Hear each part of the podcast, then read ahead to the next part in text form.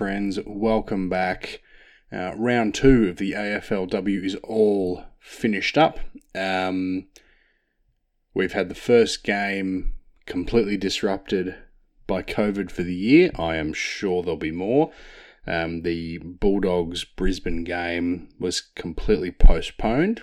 I think I think I don't know exactly why. I think it was something that I think the Brisbane girls couldn't get down here. It, it, something to do with COVID. I don't know, but they'll they'll get it. They'll get it done at some other stage. Not sure when.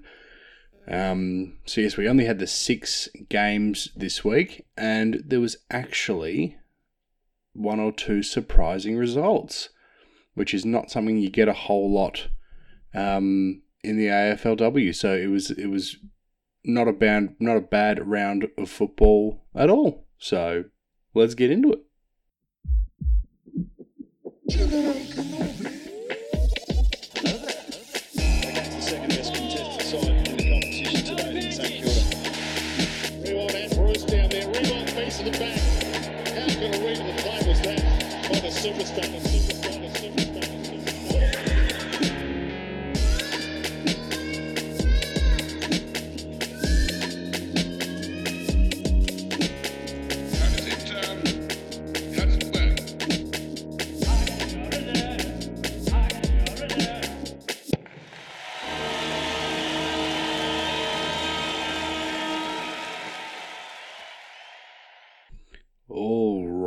First up on Friday night, it was Richmond versus Melbourne. Um, Melbourne getting over the line against a very competitive Richmond by 16 points at Punt Road Oval. Are Richmond good? Are they going to be good this year? Like, not good, good. Like, they're not going to beat the really good teams, you know. Melbourne, Fremantle, Adelaide, they're going to struggle against them, but apart like you know they, they let Melbourne kick six goals in a row in the second quarter, including one late in the first quarter, I should say. Um, but apart from that, they were probably better than them for the for the uh, apart from that brief period where Melbourne absolutely belted them.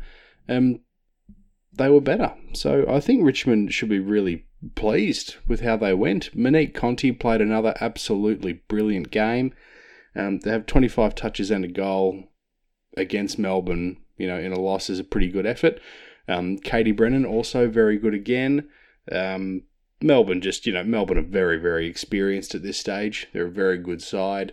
Um, lots of good players. What I like about Melbourne is they're very even across the board. You know, you, you got the club. Some clubs have got the, you know, one or two A graders. Melbourne, I mean, they've got plenty of very good players, but they haven't got a Brianna Davey, a Monique Conti, you know, Erin Phillips, Maddie Prespakis, you name it. Any, any, they haven't got, you know, a top 10 player in the comp, you wouldn't think. So they play a really good team game. They move the ball really well.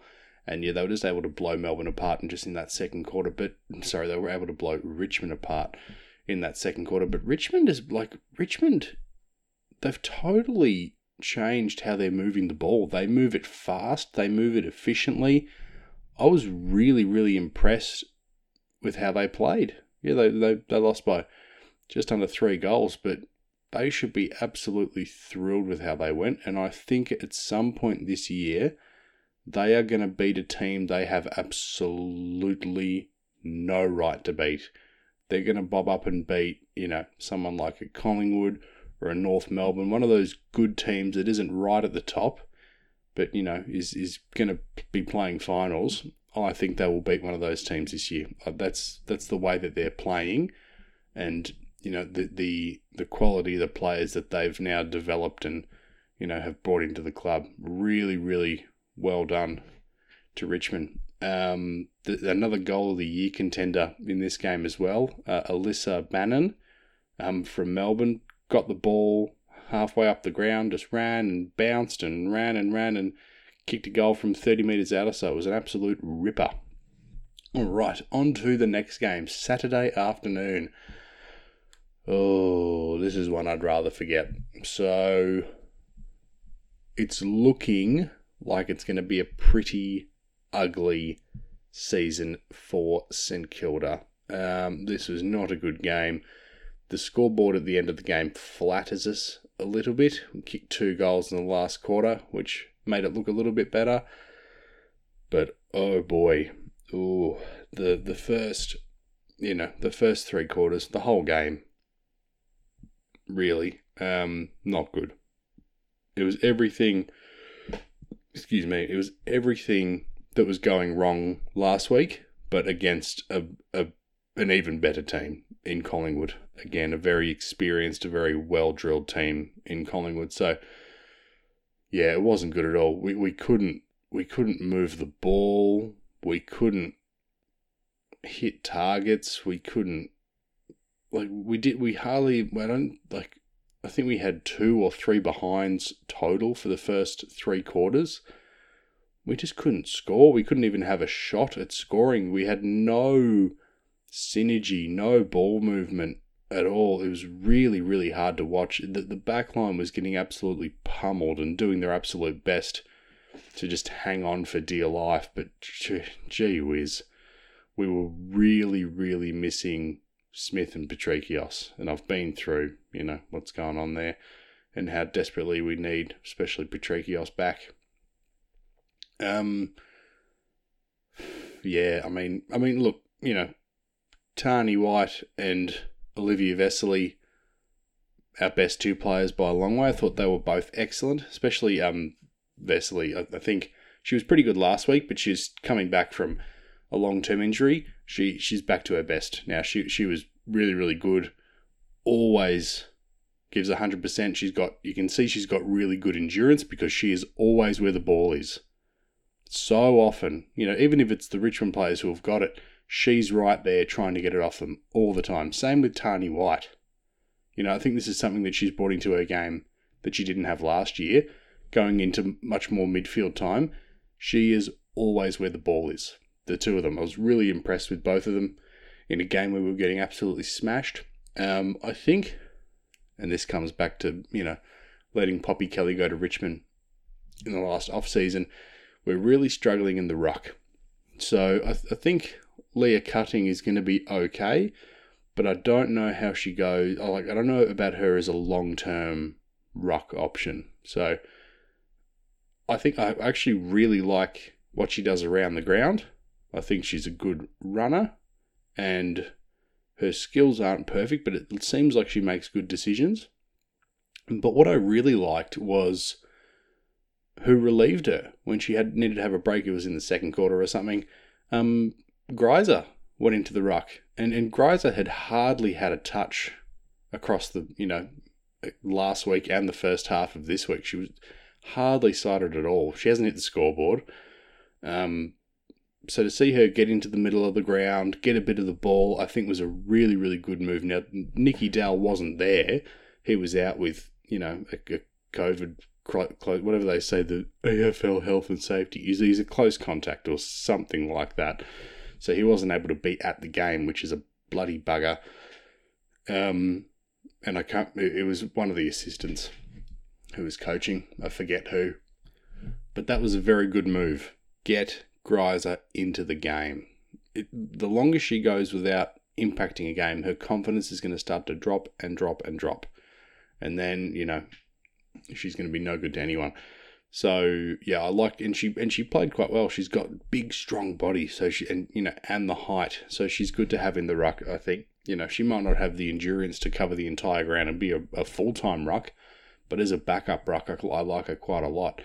Um, I liked the decisions at selection, so to drop McCarthy and to drop Rhi Watt, two of the more experienced players, two of the leaders.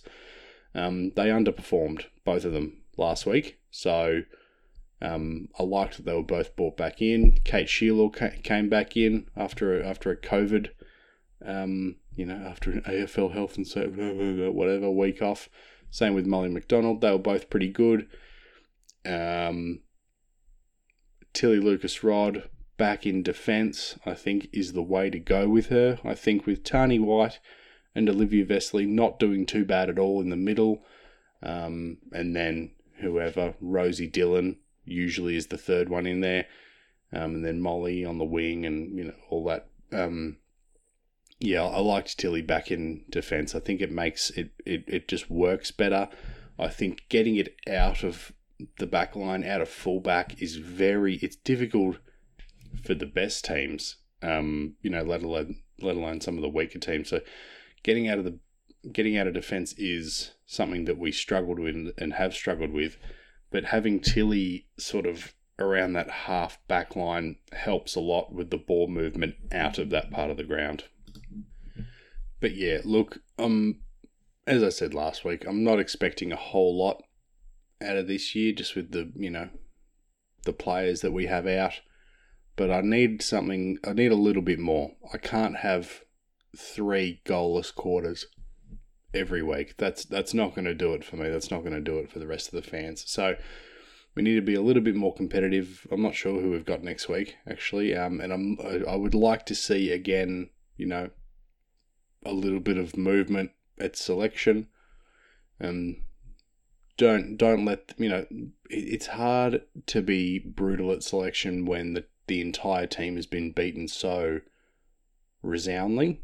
Um, but there's always players who can go. There's always ones who aren't playing their role, who aren't giving the effort required. So I, I want to see a bit of motivation at selection um, for the Saints girls because we actually don't often see it for the Saints boys.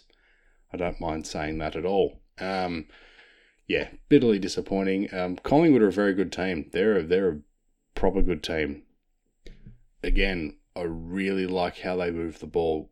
I'm starting to see, the more I watch, I'm starting to really see the big differences between the lower teams and the higher teams. It is all about ball movement, speed, and efficiency. Big differences, right? The the confidence to get the ball and just go. Um, the the synergy that you that you get with playing more football with your teammates. Like having, uh, I think this, I think the average more games experience that each Collingwood player had over each St Kilda player on the weekend, eh, weekend was ten games. I think that's what they said on the coverage. So even just that ten extra games across the board together makes a whole lot of difference. You start to understand where your teammates are going to be. You start to understand what they're thinking about what you're doing.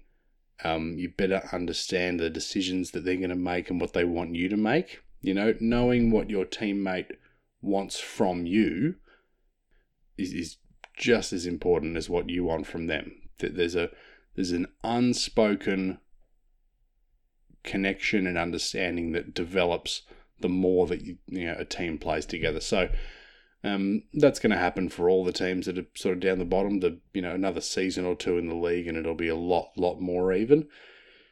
Um, but yeah, you could really see it on display with this Collingwood side, and you know that they scored quite successfully. They got plenty of good players. Even Chloe Molloy out, they had no issue scoring at all. Um, so I think this is Sabrina Frederick's second year at Collingwood. I think she was there last year. Um, she is a very dangerous player. She's she's one of the very tall forwards in the league. Um, and uh, you know they sort of said on the coverage that she hasn't quite reached her potential, and you know this is in terms of goal scoring and, and that sort of thing. But what she did a couple of times really well was use her body. She draws the ball, and if she isn't going to mark it, she gets it to ground, and they got a couple of goals that way. So yeah, they, they got plenty of weapons, Collingwood, and I think they're going to do quite well this year. Alrighty, on to the next game. Where are we? Um, ah, yes, the Battle of the Press Parker Sisters. So this only got to happen because of the fixture change due to COVID. So they actually weren't scheduled to play each other, these two teams, at all this season. Um, so that's a bit of fun that they got to. That was cool. Um, and it was not a bad game. Very low scoring um, 31 to 17 Carlton's way. But again, Geelong, a newer team, not being able to quite win, but still being competitive. They were definitely competitive. You know, they, have kicked two goals, five, so they kick a little bit straighter, and they've done quite well. Granted, Carlton didn't kick very straight either. Um, yeah, I thought they were very competitive. That they, they again moved the ball well. It's just that Carlton are again a more experienced team, and they've got just a little bit more of that A grade talent. Played together for a bit longer, and this is just going to happen. But you know, for Geelong to keep them to thirty-one points, only four goals, um, that's a really good effort. I think. Um, Maddie will have uh, bragging rights over Georgie until they play again next. Um, and Maddie was probably best on ground as well. She, she had 30 touches or something. I thought she was very, very good. It'll be interesting to see who out of the two sisters ends up being the better player. Because obviously, Maddie is one of the best players in the comp at the moment, but Georgie was a number two draft pick, so her potential is very, very high. High potential? Is that the right? Big, big potential. Great potential. She's got a lot of potential. Um, so yeah, that'll be super interesting. But yeah, not a whole lot to say about that game. Geelong should hold their heads high. Carlton got the job done. Simple as that. Alrighty. Oh, now let's talk about this game. West Coast versus Gold Coast. I would consider this an upset. So Gold Coast getting over the line by 13 points. Now, neither of these teams are particularly strong, but I believe, if I remember correctly, West Coast have been in the comp 12 months longer than the Gold Coast have, and they have definitely been a stronger team the last couple of years. Gold Coast haven't won a game since 2020, so definitely been a stronger team. But this was an unbelievable game. Unbelievable. And Gold Coast have shown how a less experienced team can win. They won off their pressure. Their tackling pressure was overwhelming for the Eagles. They had no answer for it. And it was a very competitive game, and the Eagles' experience and polish started to show a little bit in the last quarter. Halfway through the last quarter, they were 16 points in front. West Coast, you're like, right, they got this sewn up, just got to settle down, hang on for a bit. And then Gold Coast kicked five goals in a row in about 10 or 15 minutes of football. I don't think we've ever seen that in a final quarter of an AFLW game. A comeback like that with half a quarter to go is is unheard of. It, it's it, like it's often that you won't get five goals kicked in an entire game, but to kick for it was an eight goal last quarter, like both teams combined, five goals in the last half of the last quarter to end up winning by 13 points. That is unbelievable. That is an unbelievable effort. Well, uh, I'm, I'm sure there isn't a huge betting market for the AFLW, but anyone who is following the betting market closely, at that time, West Coast 16 points up halfway through the last quarter, they'd be as short as you could get. But no, Gold Coast. I'm I'm I'm speechless. I can't believe it. I'm so proud of them. I, I don't follow them at all. I couldn't I couldn't care less if they win or lose. But I'm so rapt that a, that a less experienced team has done this. That is an like imagine how exciting that would be, being them, being their fans to see them do that in the last quarter.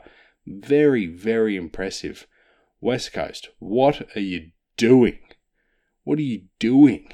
Seriously. Like, the the more experienced teams, yeah, they, they're going to have the, the talent, but they can't just have the talent or just the experience. They need to do the basic stuff well. They need to have pressure to apply because this can happen. You're going to come up against a weaker team on a good day for them, and if you're not careful, they're going to put you to the sword.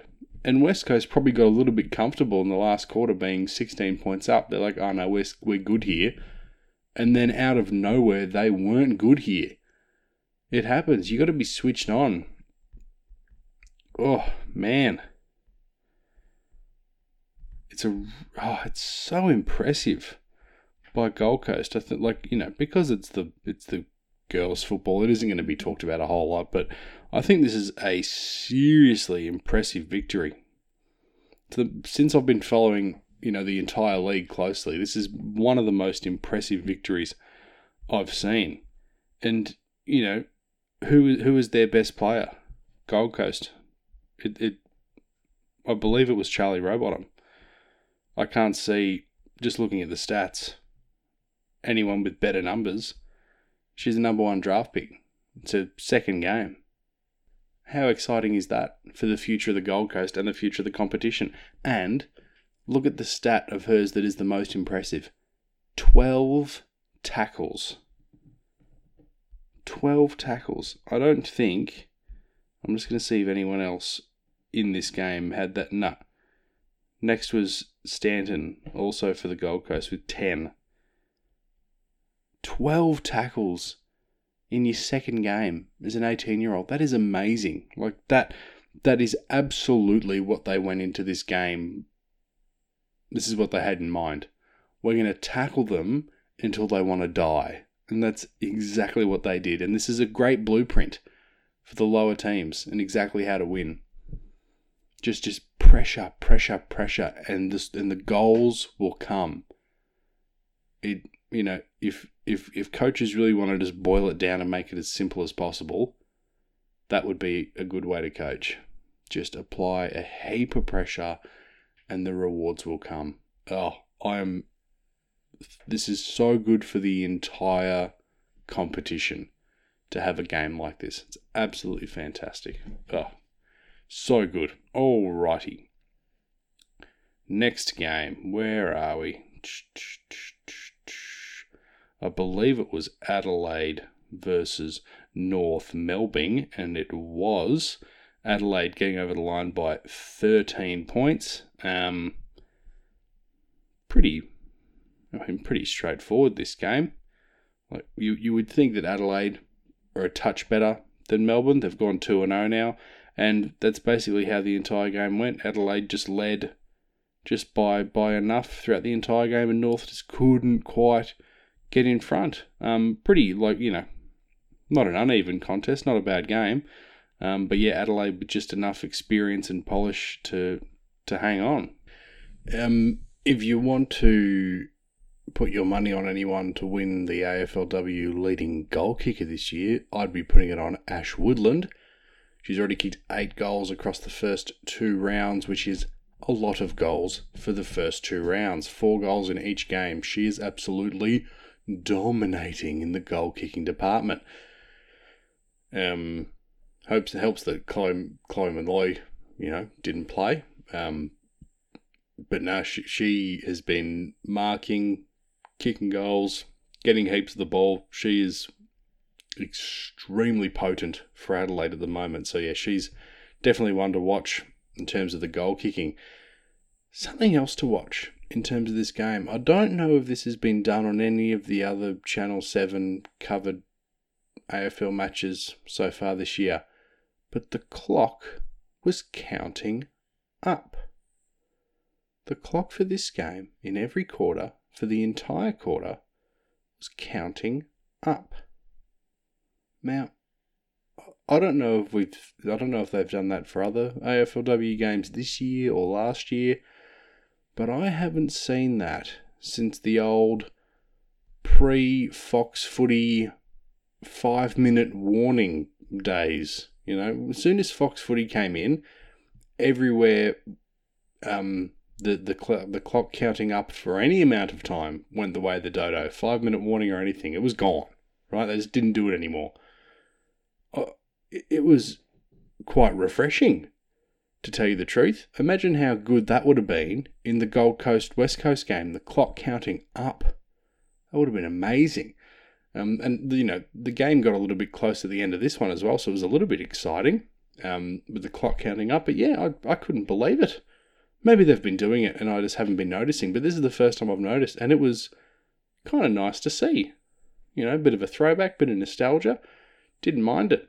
Um, but yeah, Adelaide had pretty good control this game. North North came a bit late um, and sort of tried to fight back, but yeah, Adelaide, especially in Adelaide, I believe it was, um, just a bit too good. So far, it's looking like Adelaide and Melbourne are definitely the two best teams going around. I would say that Melbourne look like they're playing a little bit better football. Um, but hope I don't know if they play each other during the season, but I'm certain that they will meet during finals the way they are going. But yeah, that that, that clock counting up thing is interesting, and I'll be on the lookout for it next week. Alrighty, and then the last game of the round was Fremantle versus the Goose. Uh, Fremantle getting over the line by uh, 20 as it as it just loads for me. Getting over oh excuse me by 32 points. Uh, Fremantle were victorious by 7 10 52 to 2 8 20.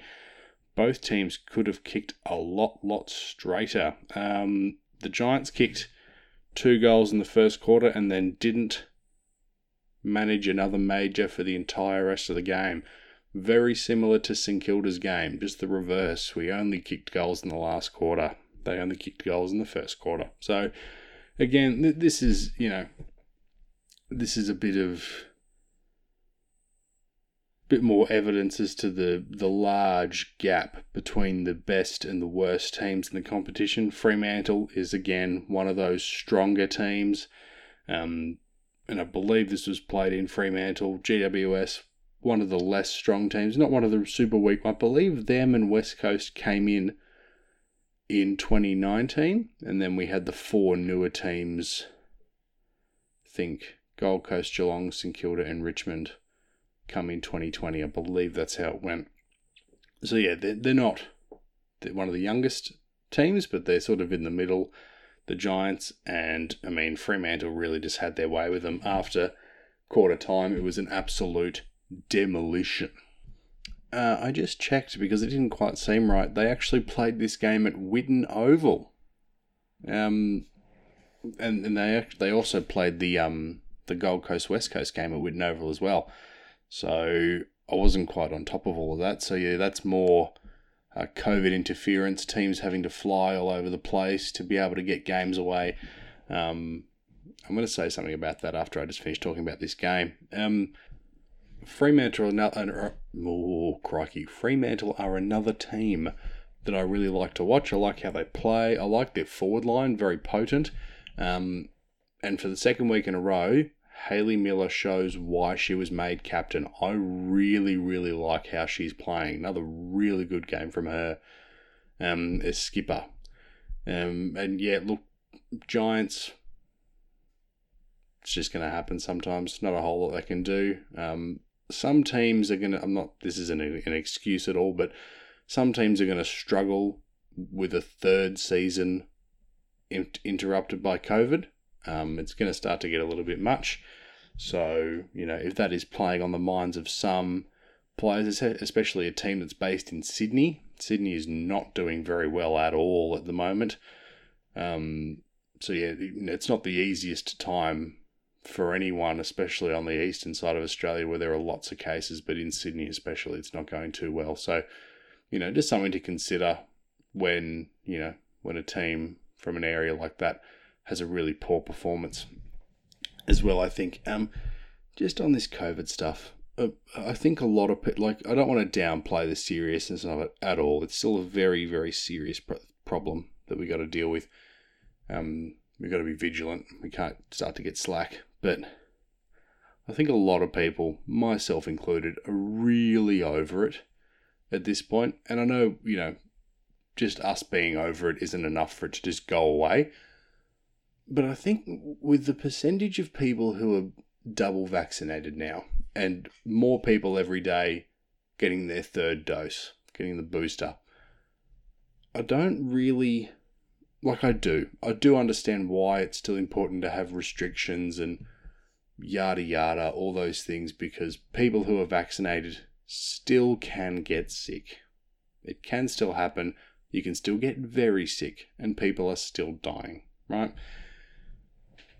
But at, at what point are things going to really start going back to normal? Because I don't know, because this is because this thing is so common cold like, so flu like, you know, it's just a more intense version of these things that we have all the time. I don't see how it's going to go away permanently. I'm not an expert at all, don't get me wrong. But I think it's going to be something in our lives for a long, long time years, decades, I don't know. So, at what point, at what level of vaccination are we not going to be under any, t- any kind of restrictions anymore? At what point are we just going to say, look, same with things like the flu? Some people are going to get it, and as unfortunate as it is, they're going to die. People get the flu and die every year. Not a lot, but people get it and they fucking die. It just happens. So I, I don't know at what point, because so many people are double. I don't know what the percentage is at, 90 something percent, right? And yeah, it is super contagious at the moment. And if we opened up everything, I think a lot of people would die. More than I think, well, I think the number that we would want to be zero, but you know, more than a number that I think would be that we would think is reasonable, if that makes sense. Um, that sounded a bit shitty of me, but you, you get what I mean. I, I don't want to keep saying these girls' games have to be cancelled, teams playing at, you know, neutral venues like in Melbourne, because if this continues, it's going to get into the men's season and we're going to see the same thing again. You know, games getting postponed because you know t- players have been in close contact. If like, can you imagine? Like, we're starting to lose the integrity here. We're talking about the asterisk again. You know, say, say it's September. Say it's grand final week. Let's say, same as last year, Melbourne versus the Bulldogs. Right in the week leading up, Christian Petracca and Max Gawn are both close contacts and they can't play. What happens then? Do they postpone the game after they haven't postponed any other games throughout the season? Like, how's this going to work? I don't think it is going to work. Right? And I, I really don't think we can totally rule out another lockdown. I don't think we can rule that out with the cases getting into the tens and tens of thousands. I know they've said there isn't going to be another one, but even if they don't do an official one, if they keep restricting hospitality and venue numbers, it's getting very close to a lockdown. So I don't know. It's it's a it's a comp it's so complicated that most people, including myself, cannot comprehend the implications of every single little thing to do with this pandemic, even on a small scale. But I think we've got to get to a point where less and less things are being inconvenienced, not more and more things. Right? People want to get back to traveling. You know, I work with a guy who's going to the Gold Coast next week because he's had it planned for ages. He's going with his mate and they're going to have a great time. And he goes, Oh, I'm definitely going to get COVID. I said, Yeah, you are definitely going to get COVID. That's just what he's going to have to deal with. He's assuming he's going to get it and he's going to take that bullet. So, I don't know. I just think it's a it's a really interesting point in time of this vaccine and just just that the the game between the Dogs and Brisbane that got totally cancelled or technically postponed but cancelled for now until they have a chance to play it I didn't think we were going to continue to see that in in the women's or the men's league. I I really really don't want to see it anymore. You know, if if teams have to fly to different places, especially the WA based teams, it makes a lot of sense. McGowan's being a bit of a prick about it all, um, but he is just trying to protect his state. To be fair, um, yeah, the flying to neutral venues is whatever, not a big deal. But games getting cancelled, it, it just starts to get very, very messy. I'm sure when it start when it gets into the men's season, and you're talking over 200 games, I'm certain that Travis Auld is not going to want any games postponed. He's going to pull what hair he has left right out of his skull. Be very stressful for him. All right, that will do for this one, guys. Um, really good round of footy. Um, really, really good. I hope the the improvement that we've seen this year continues for the rest of the season, and I hope we see a couple more of these wins like what the Gold Coast had. I thought that was excellent. Now I hope we see less performances like we saw from St Kilda and the Giants. All right, remember to like and subscribe to the podcast. Um, go get your booster shot if you can, if you're eligible. Um, wherever you are, however you are affected by Omicron. I think I think there's places in America going back into lockdown. I don't know. England's pretty stuffed. Wherever you are, I hope you're doing all right. Look after yourself. Um, try not to, you know, go around licking doorknobs or whatever. Um, and yeah, um, rate, review, and subscribe. I'll catch you next time. Bye.